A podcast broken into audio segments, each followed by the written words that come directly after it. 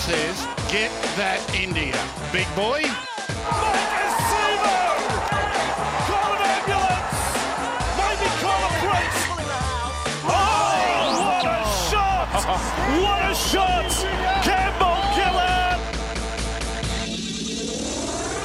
Hello and welcome back to another edition of the Tip Sheet Podcast. As always, I'm your host John, also known as 4020, and joining me after something of a CBA mandated break, we've had a little rest and recharge, and we're back to record on my good boys Spiro and 60s, so I'm going to get him in here with the old signal. News team, assemble!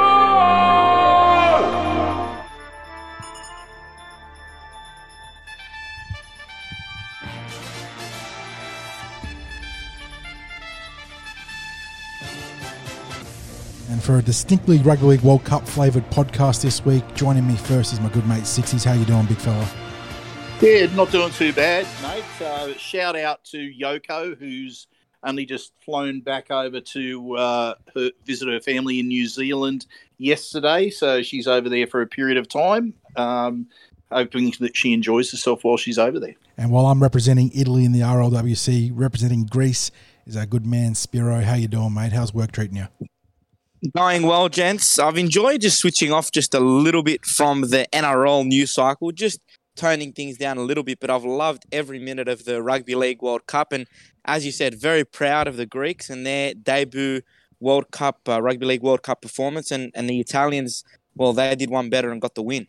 So let's get right into it, boys. We'll run through the results first, and then we'll go through the games that you want to talk about. Uh, starting the Rugby League World Cup in 2022, I believe it is the 2021 World Cup though, but the Samoan team, wow, you talk about disappointments. They got crushed by England 60 to 6, did not put up a fight at all despite a star studded cast. We will talk about this one for sure. We then go to Australia, who did it very comfortably against Fiji 42 to 8. Then uh, moving on to the Italians, we mentioned them being one of the upstarts in the first round. They won over Scotland 28 to 4, very strong result. Ireland too good for Jamaica 48 to 2. New Zealand I wouldn't say east pass. They uh, were actually asked some questions by the Lebanese, so they won thirty four to twelve against the Lebanon Cedars uh, with that sin or sorry send off of Adam Doueihi being a key point there. We can talk about that too. The French too good for the Greece. 34 to 12, but like you said, Spiro, they did not disgrace themselves by any means. Scored a couple of good tries, played some good football. The Tongans, this was nearly a huge boil over here. Papua New Guinea losing 18 to 24 uh, hard done by with the bunker or the, the video referral system at the end. Could have had this one in the bag for them, and, and Tonga getting a real wake up call there. Cook Islands just past Wales 18 to 12, and that is the completion of round one of the World Cup. We do have two more rounds of play to go. We'll talk about them shortly. But out of those games, boys, which ones caught your eye? What do you want to talk about?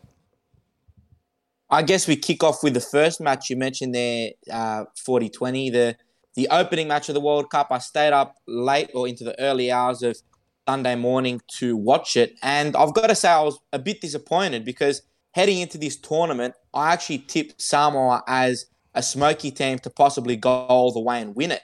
On paper, they've got, I think, eight players featured in the NRL Grand Final. And across the park, there's quality. You know, there's mm-hmm. quality there. So I was expecting them to actually win that match against England.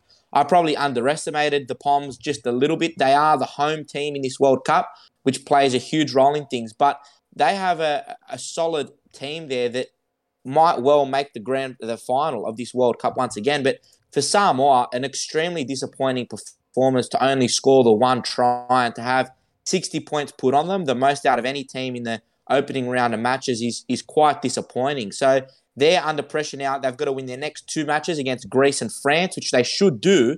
But heading into the finals, eh, they're a bit shaky. And I think the thing which makes a difference with the Samoan team is their spine. They haven't got the quality one, six, seven, and nine to get them uh, to you know put a really good performance together as a team. They've got Jarome Luai, who I rate as a six, but you've got a not so good halfback or a not as experienced or polished halfback in Anthony Milford, who's probably far from his best. Then you've got Joseph Suaalii playing out of position at fullback, and then uh, Danny Levi at hooker, who's you know, been, uh, you know, the last few years playing in the Super League, hasn't played much NRL. So I think that's where it lets things down for Samoa. They don't have that quality spine. Australia too good for Fiji. Credit to the Bati. They, they put up a fight there, especially in the first half. They stayed in the contest, and it's a respectable sort of scoreline considering uh, all the injuries that the, the Fijian side had. No Ravalawa and a few others who went down with injury uh, in the trial match the week before. Italy, as you mentioned, John, off the top, too good for Scotland. The Scots, they do have Euan Aitken. They do have a few, uh, a former eel in Kyle Schneider. They've also got Kane Linnett, a, a premiership winner uh, with the Cowboys. But Italy, they have a lot of good reserve grade players coming through the ranks, led by Nathan Brown. What a great game he played. It's, it's important to highlight his performance because I just felt uh, as a ball playing lock, he stepped up to the plate and really led that team well and deserved uh, player of the match. Ireland, too good for Jamaica. It's their debut World Cup, uh, the uh, Jamaican side. I don't think you can expect much from them. No NRL players, a few Super League guys, but Ireland, they do have the experience, and Luke Keary steadying the ship there in the halves. New Zealand, too good for Lebanon, but I thought this was actually one of the best games mm. of the opening uh, matches because the Cedars really did take it to the Kiwis up until when Adam Doueihi went off. The scoreline was very close, and they came within six points of the Kiwis. So, considering that New Zealand are one of the favourites to win the tournament and looking at their side on paper, the, the Lebanon side did exceptionally well to uh, to to come that close uh, of the Kiwis. France too good for Greece, but Greece a valiant effort. They're going to struggle to win a game. They got Samoa and then they got England, but they showed some fight. Nick uh, Mougios, a brilliant try off a Billy Magoulias uh, kick, which is something we've seen in the, the past, famous Billy Magoulias yeah, kick. Yep. we've been on the receiving end of that when Parramatta reserve grade were Wentworthville Magpies, but he, he was brilliant. Uh, Lockie Ilias put up a decent fight as well, and a few of the the other young guys. France, they do have the brains of Trent Robinson behind them, and and players that uh, participate in the Super League through the Catalans and, and, and those teams. So, no real surprise. I thought France would win that game. As you mentioned, Mate Ma'a Tonga just got home against Papua New Guinea. A few controversial refereeing decisions. Mm. The Kumuls are a great team. You know, I, I, was really impressed by what I saw from them. They play with a lot of heart, a lot of grit, a lot of determination. And I think that they have what it takes to finish in the top two, progress to the finals, and see what happens. They've got Shane Flanagan in their coaching ranks. Uh, and then you look at uh, Cook Islands and Wales. Cook Islands just got home there.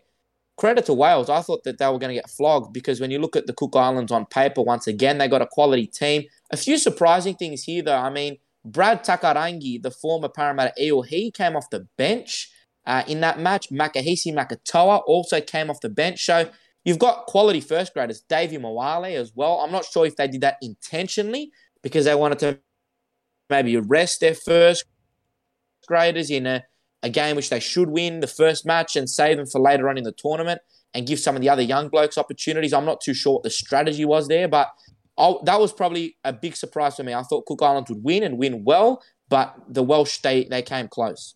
I think the um, I've got a funny feeling Brad Takairangi had just finished some rehab, injury rehab, so might might have been why he came off the bench.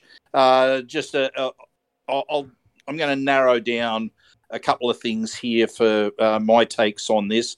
I thought the the Tonga and Papua New Guinea match was easily the best match in the in the first round of pool games. I thought it was um, a, a, really good game of football. And what I want to say about uh, Papua New Guinea is that what they tend to do consistently when they've got a lot of their players in is they look like a, a, combination that's familiar with each other. Yeah. You know what I mean? It's like they they they hit the ground running and go close to playing to the best of their ability, um, perhaps a lot quicker than some other teams do.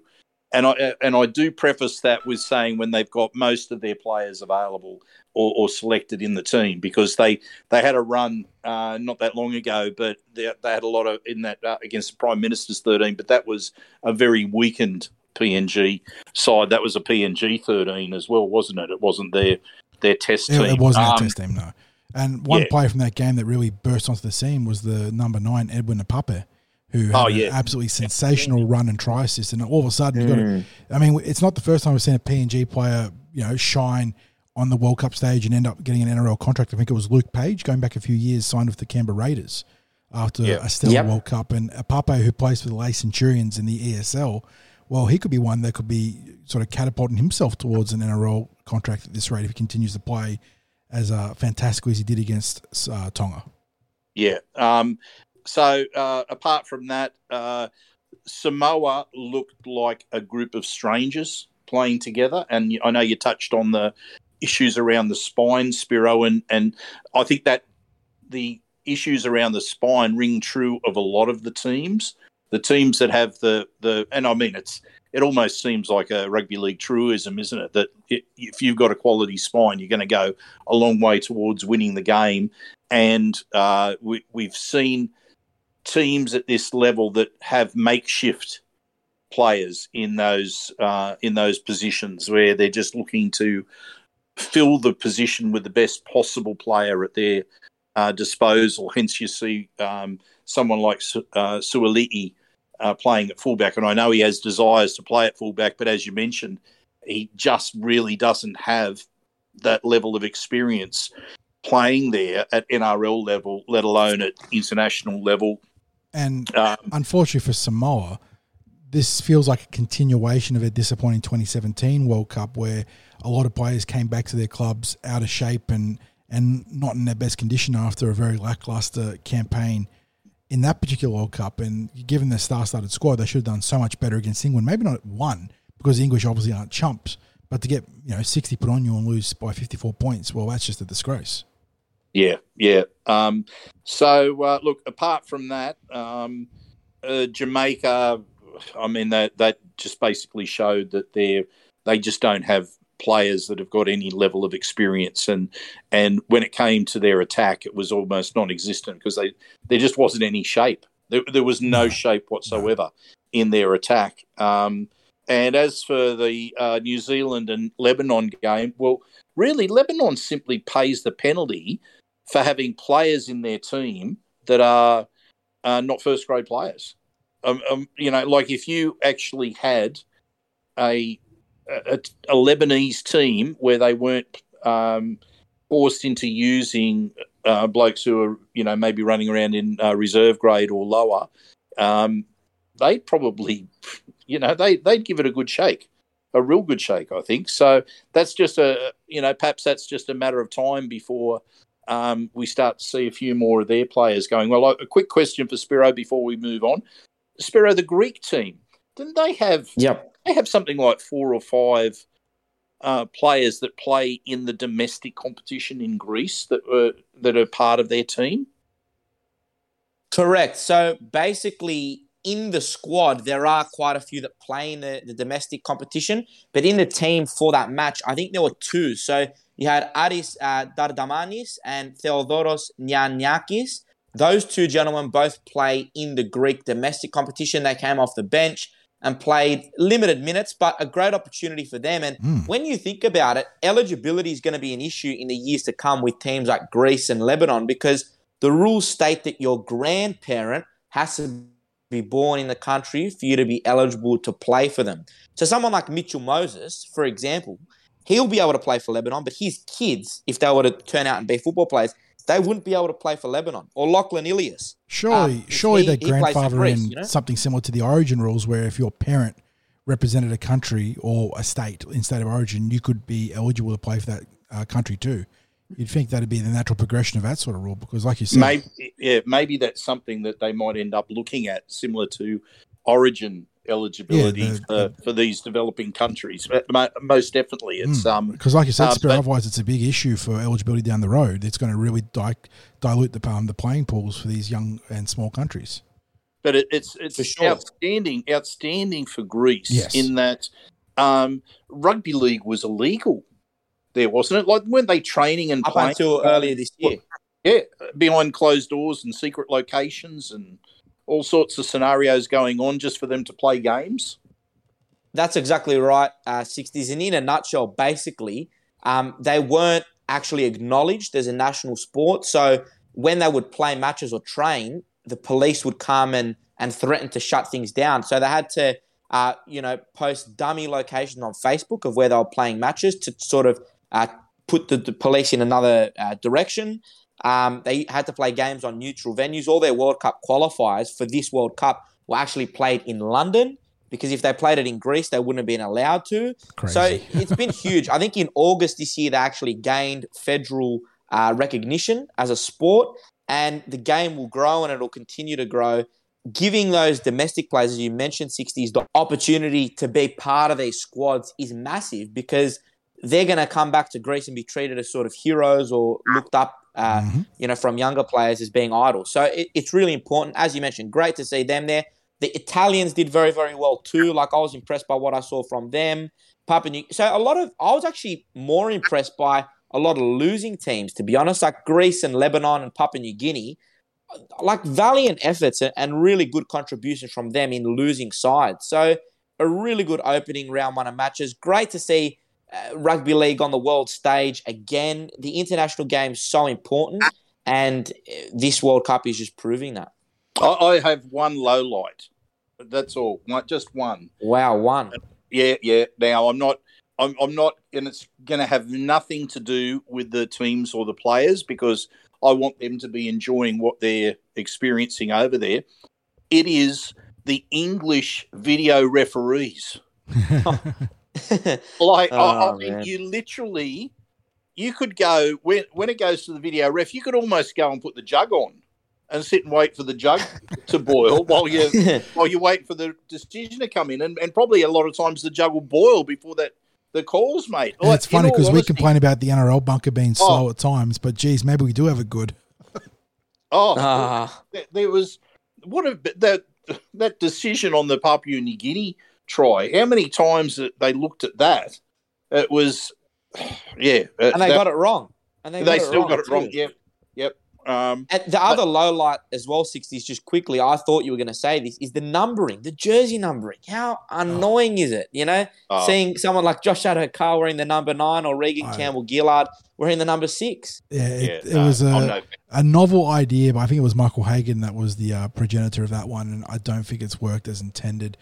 And uh, I, it was interesting because there was an article about Mal sort of lamenting how he didn't really like the idea. It's like, well, Mal, you're the one that's in charge of the team. You could have changed the numbers. So- Yeah, yeah. No, Yeah. I'm I'm no fan. Does it? I'm just thinking. Does that hark back to some of the kangaroo tours in the 1960s? Because I can remember footage of Reg Gasnier in those tours playing in the number seven jersey, and he was obviously a centre. Mm. Um, um, so I'm just wondering. You know, I, I I mean, I'm not a student of some of that old footage from the 60s, but um, it, it is one that stood out for me was uh, seeing him playing in a number seven jersey playing for Australia in England. And I think maybe Johnny Raper might have had a strange number on his back as well that didn't uh, fit in with the lock position. But um, anyway, uh, what about Parramatta players? Yeah, so Any- let's talk- let's talk the Eels. Nathan Brown obviously led the way in that Italian victory, boys, but a whole swathe of Eels performing in this game.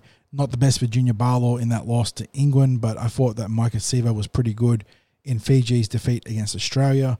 We already talked about uh, Brownie in Italy, but he was joined in that game by, uh, I think, Luca Moretti was a Parramatta Eel this year, and then you had Jack Colavati on the bench. And then on the other side of the field, former Eel Kyle Schneider, that's okay, but Luke Bain, he was with our Yep. reserve grade team this year. Uh, continuing down the list here, we've got uh, keep going. Obviously, Dylan he was part of the uh, victory over the Lebanese Lebanon team, the Cedars. So Dill and a couple of former Eels there in Ice and Marata. But on the other side of the field, I thought Mitch Moses was pretty handy. Uh, you had where are we now? Eli Okay. El Zakhem. I Eli think, came for the Lebanese team too. That's correct. And then uh, Will Penisini was pretty handy in the Tonga victory over Papua New Guinea, and and then the Cook Islands, obviously Makasi Makatoa. You mentioned him coming off the bench, boys. Which of those ones impressed? Obviously Nathan Brown top of the list, but I think there were a couple other good performers in that group too. I think you have to take the opposition. Well, I'm going to take opposition out of consideration there because it's it's probably too hard to um, to put a comparison across the entire field of Eels players. We we got something like about 16 players uh, across all the teams. So, assuming they were playing against equal opposition, which we know they aren't, uh, Nathan Brown head and shoulders at the top of the list in terms of performances. Will Penisini up there. Um, obviously, uh, Nathan Brown was, uh, uh, sorry, um, Dylan Brown was a, uh, a strong performer. They're probably my standouts. I Mhm. think from the the first week. I think there's um, again it's going to come down to the the some of the coverage. The commentators are getting used to the players as well, Yes. and it was hard to pick up uh, some of the uh, players like uh, Luca Moretti and, and Jack Colavardi and the work that they were doing, unless you were specifically able to identify them in uh, dummy runs or hit ups or what have you, because probably uh, 70, 80% of the time their name wasn't called. Even if they were the player that was doing the hit up or making a tackle or what have you, simply because I suspect that the commentators just weren't familiar with them. yes. Well, you mentioned Luca Moretti. I, I was impressed by him. I stayed up to watch the Italy match. I thought he did well. And also Eli El Zakhem. He's, I think, going to maybe be close to possibly making his first grade debut next year, especially if we cop a couple of injuries, touch wood. So tho- I thought those two did well. Um, Mitch was, I thought Mitch was okay. He had didn't have too much time with the team because he came over a bit later. He spent some time with his newborn before heading over to the UK. And it was I did enjoy watching uh, Dylan play against Mitchell. I think at first Dill went up and, and put a big hit on Mitch and he coughed up the ball or made an error or something. So that was funny. And a special mention to Junior Paulo, captain of the Samoan team, the Siva Tau. Uh, the was it's the Samoan war dance that they do at the start of the game. He led it, and what a way, what a great job he did. So special mention to Junior for that contribution as well. So round And one. um, just, I was oh sorry. no, you go. You go. No, I was just gonna. I was just gonna say, um, does the round two of pool matches get any better?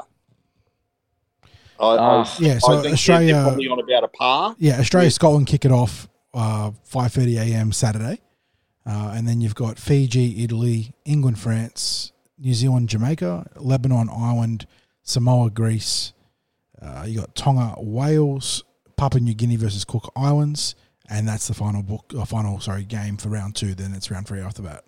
Yeah, well, fellas, probably- I don't, I don't know about you, but I'm seeing the potential for some major, major blowouts there. Uh, that I, I fear Sure. for the scoreline in New Zealand and Jamaica.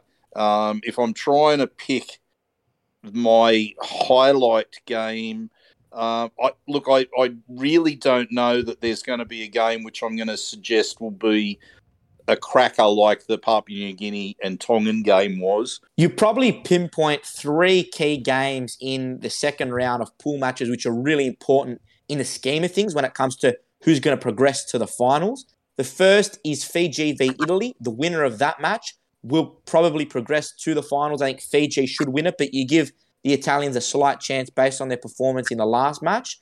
You've got Lebanon v Ireland. The winner of that game will probably progress.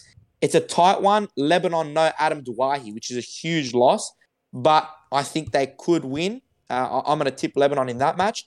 And then Papua New Guinea v Cook Islands. You tip Papua New Guinea, but the winner of that match uh, will most likely progress to the finals. So they're three key matches, but I agree with you, 60s. Very worried about some blowout scorelines, especially in the New Zealand v Jamaica match. Now, you look at the, the betting markets. Uh, New Zealand are paying $1, Jamaica $251. So uh, it's going to be it's going to be pretty harsh. I think Yeah. maybe Yeah, there's a couple We of might- that actually yeah. aren't even paying. I out. think a century, a century is going to Yeah. happen. Uh, that's that's what you'd be. But uh, if you're talking about value, the the Cedars two forty five to Ireland's one fifty five. There could be a, a sneaky little flutter there from sixties, I reckon. uh, yeah, I could bring Lebanon crashing down to earth massively there. Uh, Uh, I, I, I will seriously look at that because um, it, it might be that I'll go and have a um, uh, maybe a bit of a, a multi on a couple of games, but and anchor it with the um, definitely the there is tremendous value I think in that uh, Lebanon game against Ireland. I just think it's um uh, they, they've got too many class players Lebanon compared to the Irish. And that's no disrespect to the Irish, and especially with uh, Keary playing for them. But yeah, I, I, I think they they played about as well as they possibly could. The Irish, so um, I'll, I'll I'll take Lebanon there. And so um, that uh, that, uh, that pretty much wraps Yeah, round one of the World Cup. So we'll check back in in a week's time when round two has all shook out, and we sort of have an idea of who's going to progress through with some obviously key head, uh, sort of matchups in round three to be the tiebreakers or the final deciders. But given some of those results are going to sort of put teams ahead into almost unassailable positions, we should have a good idea. Let's talk news, boys. There's plenty to get through, but we've got to power through it. We start on a very somber note, sending our condolences to the Hampson family and their friends uh, after Liam Hampson was found dead in Spain. Real tragic one, boys. Uh, I think he'd been missing for 30 hours uh, in terms of our, our our side of operations, but he was found uh, in a uh, was it a, a bed of a garden bed after falling off a balcony, and just absolutely tragic stuff all around. Yeah, I think there's probably not too much that we can add other than to send our condolences and. Um, you know, just it, it's always a time then when you think to yourself, um, you know, let your friends know how special they yeah, are to you. Let 100%. your family know how, how special they are because you know, you, you never know when life takes a, a turn that's completely unexpected. Yeah, very sad news. Condolences to the family. And when I saw, unfortunately, that post being shared around, I, I really did have grave concerns for this mm-hmm. young guy because in Europe this time of year, nightclubs, you just don't know what's going to happen. So it's awful. Uh, I know that Paddy Carrigan's going to be playing in honour of him, and the, the Kangaroos will be playing in honour of him on uh, Saturday morning. So yeah, very very tragic news for an up and coming rugby league star in Queensland. And we now go to Manly, where there's been a, a whole swathe of updates here on the coaching situation, on the uh, staffer situation, on player retentions. So uh, we've got big time coaching updates. Obviously, Anthony Seibold being the main man there, but Spiro, Shane Flanagan, uh, assistant coach, Christy Fulton sacked as the uh, sort of the power brokers at Manly flex their muscles. And we had a couple of significant player retentions today uh, from among the, the group that sort of created that initial division uh, with Haumole Olakau'atu and Jason Saab re-upping that state at the clubs. Where do you want to start with this one, boys? Oh, I think you, you start with the whole Des thing just briefly. I mean, this that was the beginning of the end for a lot of parts of this club. We've seen dominoes fall after that. As you mentioned, Christy uh, Fulton today being um, you know made redundant from her role in pathways at the club. But it's it's questionable because to get rid of someone like Des Hasler and bring in a replacement in Anthony Seibold, your mind does uh, boggle a little bit. Why would you get rid of someone? I know that Des didn't have the best season, but last year they made a prelim with a fit side you, don't forget this year they had Tommy Turbo out for most of the season and they had injuries and, and whatnot. So you've got to cut Manly a bit of slack. I think they should have let him see out the last year of his contract. And if he proved himself and, and had a great performance and took him to another prelim or a grand final in season 2023, maybe they would have re signed him. But I guess, uh, you know, the ownership didn't want to uh, pursue anything further with Des. I don't know how good Seibold is going to be. I feel that, that he's too structured as a coach and eh, maybe that won't help Manly too much, and their culture and DNA is going to have to change a bit because all the players love Des. You heard uh, Josh Schuster mention that he's still in communication with Des uh, on a somewhat daily basis to see how he's going with his training regime and and his schedule for next year. So they all love Des. It's going to be very very difficult for a lot of the playing group. And I'm not too sure about Seibold returning as head coach. It hasn't been confirmed yet. They're rumored. The same with Shane Flanagan. I spoke to Shane I've spoken to him in the last 24 hours, and the messaging from him to me is that at this stage, nothing's been confirmed, nothing has been formalized. He has had a discussion with Anthony Seibold, but nothing has been set in stone. So at this stage, next year, he'll be doing his media commitments with 2GB and Fox and uh, as a and work as a list manager at the Dragons, and that's it. So it's all up in the air. I'm not too sure about Manly going forward, though. Uh, well, I, I look at it and there's two possibilities. You're either looking at it being all political and uh, power play there with um, how Des perhaps challenged the owners in terms of the control uh, within the club and his influence within the club. Secondly, we know they had a split club this year. And there was either going to have to be A, a massive clean out of the playing staff, or B, a change of coach. And what way do the clubs normally go when this happens? easiest easiest thing is to get rid of the coach. Yep. And uh, I, I think it was going to be coming into next year. I just had that feeling that it was going to be untenable for, um, and despite the fact that the players were um, seemingly united behind Des Hasler, the, they didn't play like a united group. They just didn't No, play like a united not, group. yeah. So I think I think it was a, cl- a case of they needed a fresh, sl- uh, a clean slate. They needed to feel like it was a fresh start. They would have achieved that by getting rid of a having- having a big turnover on the on the uh, roster. They couldn't get the big turnover of the roster, so the the best way to get a fresh start and different expectations is to bring in a new coach. And like Spiro, I don't know whether Seibold is going to be the right person for their culture. Um, but you know what? That's rugby league. We'll see. We'll soon see how it goes. And saying this unbiasedly, just very quickly, I would put Shane Flanagan in as their head coach rather than Anthony Seibold. Flano, he's a proven winner. He's a success. You know, I think Anthony Seibold was a one-hit wonder, had a good season at the the Rabbitohs, went to the Broncos, didn't really do much, and that was it. So if I was the boss at Manly, I- first of all, I would have kept Des there for another year. Give him another year. Give him a chance, right? The group love him. But Flano should have been their number one option as a head coach. Bring him there as an assistant. I don't even know if Flano actually wants that. He wants another chance. I know that. He wants to coach again. He's told me that. But as an assistant, I don't think so. I think he wants to be the leader. I think he wants to be the head coach. And he may sit tight and wait for a head coaching uh, position to come up at the Dragons, which could very well happen. So that that's my take on it all. Now, I question without any sort of notice at all, Spiro, and, and I may well be putting you on the spot with this, but you've got to know Shane Flanagan, uh, you know, reasonably well in, uh, via the media commitments that he has with 2GB. As when a when you have a, a former coach who gets involved in the media, and uh, you know, from the outside looking in, it seems to me like he thoroughly enjoys being involved in the media. And I was listening to him have a bit of a chat with Mark Levy uh, yesterday afternoon, I think it was, and there was um, there was some really good banter between the two when Shane Flanagan started off and said uh, he's not going to claim all the credit for Papua New Guinea's performance, but he will he will claim most of it. and um, and and I thought to myself.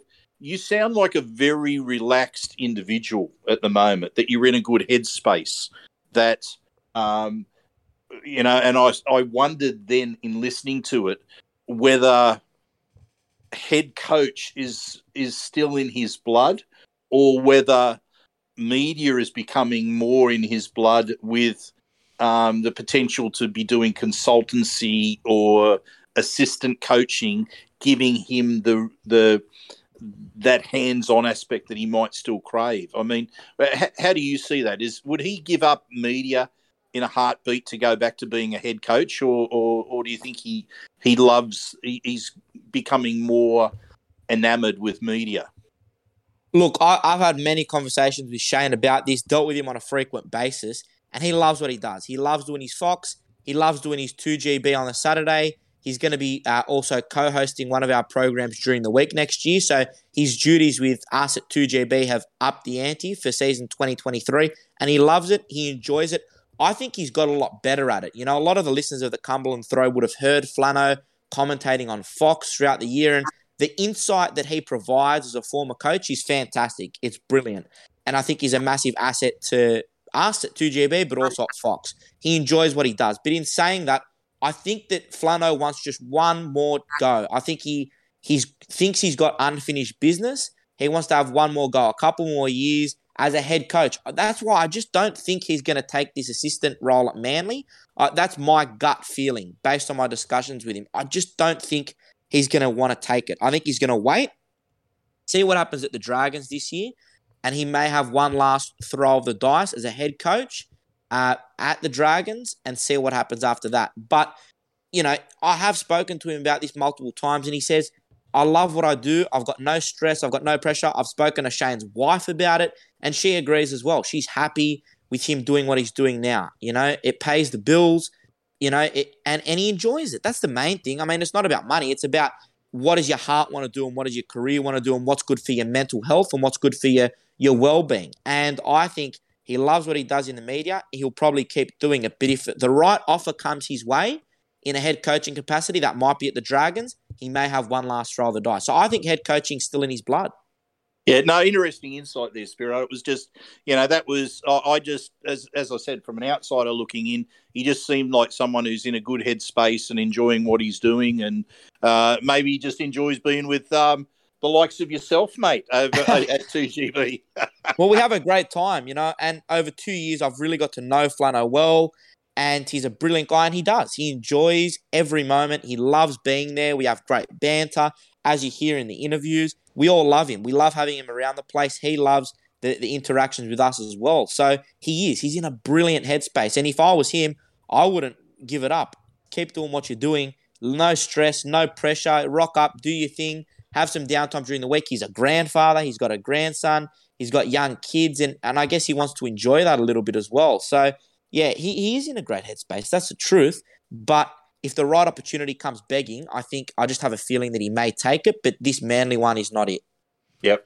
All right, big news in a general sense of rugby league, boys. Peter V'landys had a bit of a state of the game address. I think it was uh, late last week, I think now. But essentially, he laid out the groundwork for the code moving forwards, talking about potential expansion for 2028 to bring uh, equilibrium to the draw to 18 teams and whatnot. But the two big ones out of this were the salary cap from 2023 moving forwards. The floor will be set at a minimum of $11 million, up from nine and a half as it stands right now. Significant jump, obviously, and it explains how some teams have been very aggressive with their recruitment retention. Uh, I obviously might have had a bit of an insight when I sort of point towards a certain team in blue and white, uh, but that's going to affect the upcoming preseason uh, recruitment and whatnot beyond. The other thing was the first draft of a uh, trade window, which has been rejected by the RLPA, but this is what the initial draft was that uh, players in their final year of a contract can begin negotiating with a recruiting club, an external club, and that window starts after the grand final and closes before the Monday before round one. Uh, there is a mid-season trade window where players and clubs agree to mutually uh, terminate a contract. This one will start from the Monday after round 10, carries through to the Monday after Origin 3. There is a uh, equally a preseason trade window, which goes from the uh, same uh, the same sort of window as the main trade window, which is Monday after the grand final to the Monday before round one, uh, for players and clubs that want to mutually terminate a contract. So that's the preseason trade window. The other key points are that the incumbent club, so the player that or the club that has a player's contract at any point can renegotiate and extend a player at any time. They don't to. They don't need to work within these windows new contract uh, year starts on November 1, which I thought was what the case was right now. I thought that the uh, contract for a player starts in November 1, but apparently maybe not. And then uh, top 30 rosters need to be finalised on the Monday after State of Origin 3, which is that date that we talked about with the mid-season transfers. That's been knocked back by the RLPA. I think there was some strong words, 60s by the rep. Uh, uh, what's his name? The the former uh, Clint, Newton. Clint Newton. That's right, the former Knight and Panther, I think it is had some very strong words, which I don't necessarily agree with because it's talking about restriction of trade and whatnot and all those sort of things. But uh, as from my point of view, this is almost a cosmetic change to the current system. It feels like, yeah, there's some deadlines that have been moved around, but everything would be very much the same as it is. There is no talk about teeth to the punishment for players and clubs and managers caught tampering outside of his windows, which is the big thing when you talk about trade windows. Is you know you have uh, all the shady stuff that happens under the table, you need to be able to have some real teeth to that punishment. As it stands, I think this is just more of the same, honestly.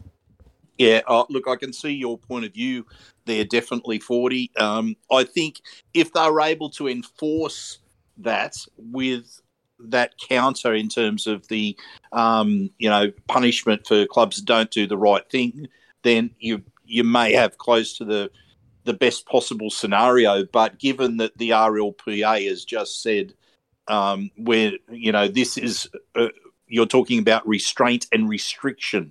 They were the two words that uh, I think was used uh, by Clint Newton.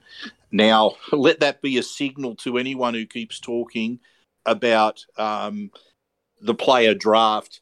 That's been talked about so many times in the past. If they think that it's a, a restraint and restriction to talk about when salary uh, new contracts can be uh, talked about. You can almost guarantee that, as in as has happened in the past, anything that puts players into a draft system, that's something that I think The- is a- restraint and restriction. so We've spoken there is about no the way a 60s. draft's ever going to happen. I, I do love a good draft system in certain sports. I mean, obviously, as a fan of American sports, it's, it's really intrinsic to the NFL, to the NBA, to baseball, to hockey, all of them. They use a draft system, but it is the antithesis of what rugby league is. oh yeah, Yeah, so it just goes against the fabric of, of rugby league player development, of junior clubs being linked to NRL clubs and, and that whole journey to first grade. So, yeah, I, I'm completely with anyone that's against the NRL draft. But, yeah, I mean, like you said, it, it is such a strong indicator that the RLPA would never allow a, a player draft to be established in the NRL. look, I hope that they get back to the negotiating table and come up with I, something. I just don't know what I mean. Usually, this is all about concessions, right? You know, one one Yeah. side asks for something and the other side says no, but if you do this, maybe. I just don't know what the players want out of this because this is really not that much of a difference. Uh, I don't know, but the, Yeah, the big I- thing, the big thing for me, eleven million dollar salary cap, boys. What's it mean for Parramatta? Obviously, we've got some big time extensions looming. Dylan Brown, Mitchell Moses, uh, Will Penisini. Is all yeah, that they're money- the three. They're they're the three big ones. I guess now that the Eels have got a better bit of a better idea how much money that they've got to spend, therefore how much they can offer, and it's not just about next year. It's about well, it. it I mean, in terms of the cap that we're spending next year, I guess it was locked in to an extent anyway because all of those players are currently under contract. But it's it's moving forward, and then and then looking to see. I guess a lot of clubs might try and use the the the uh, an upgrade in a current contract as a, as an enticement. Um, like in the final year of this, maybe they they look to that and go, you know what, we've got a bit of money to play with. We'll we'll bring the upgrade in immediately, and that's the inducement to to um, to for the player to sign on.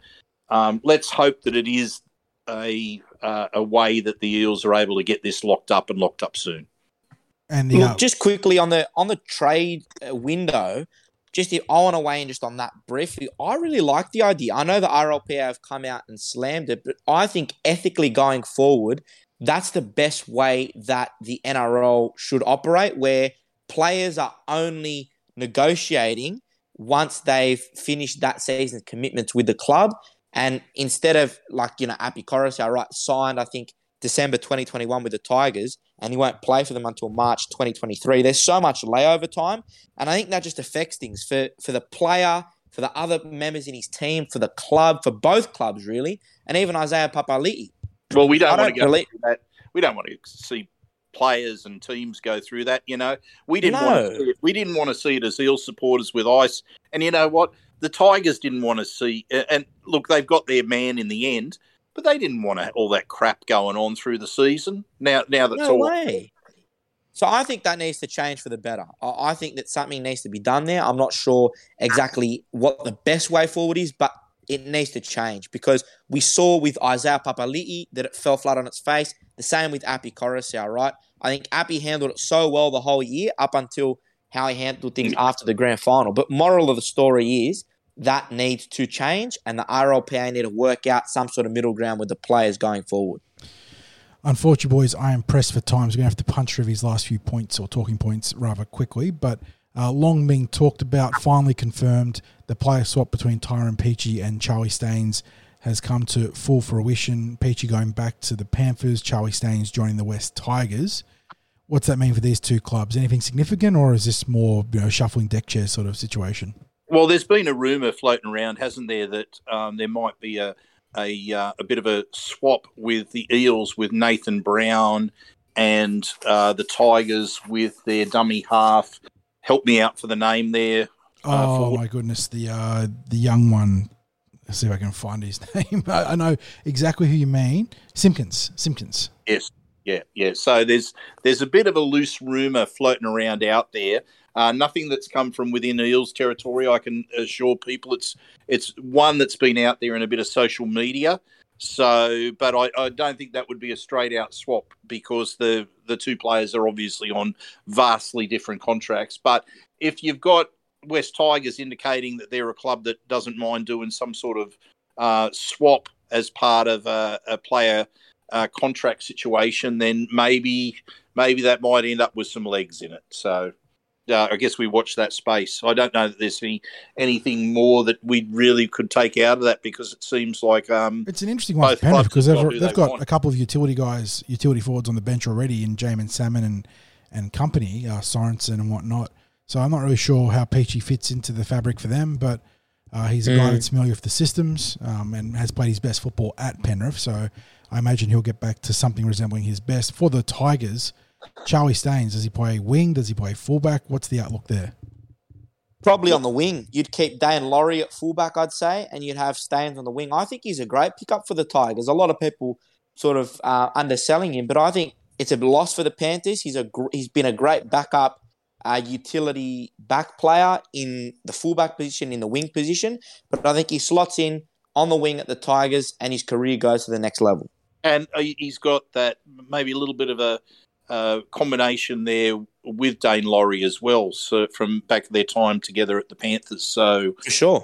you know it's uh, being having uh, a couple of players in the back three that have history together and uh, obviously do get on. Uh, then that can only be a positive.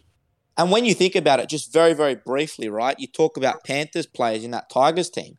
They're going to have part of that spine, as you mentioned, the fullback in Daine Laurie, the hooker in Nappy Koroisau, plus I don't know what James Tamou is going to do, but if James Tamou is in the front row and Charlie Staines, you got four Panthers juniors or form, former Pan- four former Panthers players in their lineup, which could be great for the Tigers. Yeah, yeah, absolutely. So um, who knows? They might be going to perform a bit better than we uh, are anticipating. And for all the good news and the, the nice stuff that we've talked about this podcast, boys, unfortunately, it's been a pretty rough off season for the NRL in general. Go through a trio of, uh, I wouldn't say black eyes, but some, uh, you know, sort of misgivings and, and bad news. Starting with uh, Craig Young, who has been uh, drawn into the firing line and been criticised for using the official Dragons letterhead uh, in a letter of character reference for Brett Finch, who obviously faces some pretty serious charges. We've spoken about that in the past. Don't need to go back into that, but yeah, not not a great look for Craig Young. I understand, you know, you have a letter of character reference for someone that you know and have worked with. That's fine, but you can't really use the official letterhead for the Dragons when it's not an official capacity, right? Yeah, and look, I think there's something to be said about using your common sense with this sort of thing.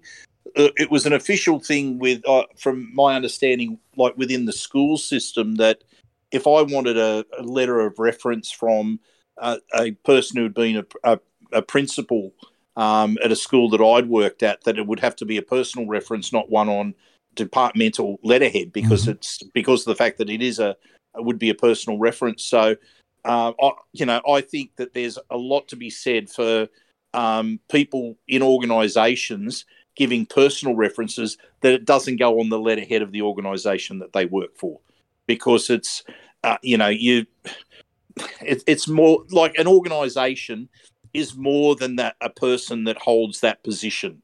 And for when they unilaterally make a decision, you know what, I'm going to give a personal reference and I'm going to put it on the letterhead of the organisation that I work for. Man, you're leaving yourself open, especially if it's a legal case like this. Uh, just poorly advised. It, it's hard to believe that a, a man of his experience, not just in club football, but also in his Just role in the police force in the Yeah. past, would, Yep. would do that. But anyway, we, I guess we move on. So there, there's a bit more legal stuff yeah, going more on. more legal stuff. Uh, if uh, Brett Finch is in the process of uh, his court case, one court case that came to a conclusion now was that of Jamil Hopoate. He's been sentenced to a maximum of three years, nine months uh, imprisonment for his role as a cocaine courier in a $150 million plus cocaine ring. Uh, unfortunately for Jamil, he's quite literally pissed away a pretty handy NRL career with uh, his side. or maybe the NRL was the side gig boys, but the side gig as a cocaine courier. Uh, and yeah, he's come about and gotten, I suppose, his just desserts here. Oh, you know what? It's it has to be upsetting for all those players out there who bust a gut to make the most of what opportunities they have, and maybe maybe they're players who haven't got some of the natural talents that a, a Jamil Hopoate uh, might have possessed. But you know, it's it must frustrate um, players that you know maybe he's got a, an opp- had an opportunity ahead of in the past to see him um, spoil his own uh, career and his own chances in the in the way that he has. I agree with you on that one. It's, there's not much you can say, is there? He's done something very, very stupid, and and frankly, uh, you know, just under four years of imprisonment as a maximum is pretty generous from the uh, judicial system. So he can't complain too much. Last one, we spoke about this when it was developing boys. Josh Curran, he was out in Port Macquarie, I believe, uh, at a nightclub. He's been charged with assault occasioning grievous bodily harm and copped another charge of larceny for stealing the young boy's phone who was filming him. Uh, so that uh, assault occasioning, occasioning sorry, grievous bodily harm was because he knocked out several teeth from the young man whose face he punched very, very hard. This is going to be an interesting one, boys, because that charge, just by itself, the assault occasioning grievous bodily harm, can attract somewhere around 10 or 10 plus years, which puts it right in the range of the uh, no fault stand down. Larceny itself uh, can go from anywhere between one to five, I think, if uh, my basic research was on, on the point, which means that he would be over that 11 year threshold potentially. Is this a case of no fault stand down for Curran until this is resolved? I, I think it has to be. It, and you talk about 60s players that have been given these based on previous, yeah, hundred yeah. percent. And you yeah. talk about players being given these almost gilded opportunities and, and then pissing it away. Josh Curran had just broken out the New Zealand Warriors and he was going to cash in, and now suddenly his NRL career has been put on pause because he couldn't control his temper. Yeah, and, and, and that's what I'm saying. It's you. That that rule is there for a reason, and it's hard to, uh, you know, unless there was some sort of evidence that that proves otherwise. Like it's the, the he's done some serious damage to a bloke that he's attacked. It's you know it's a serious charge that he's facing, so it has to apply. It, yep. it has to apply. And that's uh, uh, thankfully the end of all the negative stuff. Hopefully, when we reconvene next week with the round two of the World Cup played out, there'll be some positive news. I suppose the big thing is no Parramatta news, boys. It's been very quiet for us. Um, and it probably will be until we get back to November 1 training, where we hopefully see some of our new recruits, the Hodgsons, the Momasias, the uh, Hopgoods, taking part in preseason training for all the young kids. Yeah, I think, uh, as you mentioned, pretty quiet on the Eels front at the moment. A few little rumours floating around about who we might recruit. Simpkin wouldn't be a bad pickup as a backup dummy half. Mm-hmm. I know we've got Mitrain there, but a young bloke in Simpkin it might be worth picking up at Parramatta. There's talk about maybe Tapau not going to Parramatta. Uh, rumours, you know, linked him to the club early this year, but that might not be the case. So a few things, but nothing really major yeah. para-wise. Yeah, so no, we we just had we uh, attended the junior rugby league presentation night, which was really a recognition of the uh, of the clubs and the volunteers that work in the clubs in the Parramatta District Junior Rugby League. That was held on Tuesday night. For anyone that hasn't visited TCT since the season ended, there is a post there which outlines the uh, the various award winners on the night. Needless to say, the Hills District yeah, Hills Bulls District had, Bulls. had, had a, a, pretty impressive uh, night of receiving awards, but um, also a shout out to uh, Sam Tuivasa, mm-hmm. who was the uh, Junior Rugby League Player of the Year. Um, he he's was certainly a worthy recipient there, and my goodness, is he growing? Yeah, all, definitely, definitely one to watch. A star in our Harold Matthews program.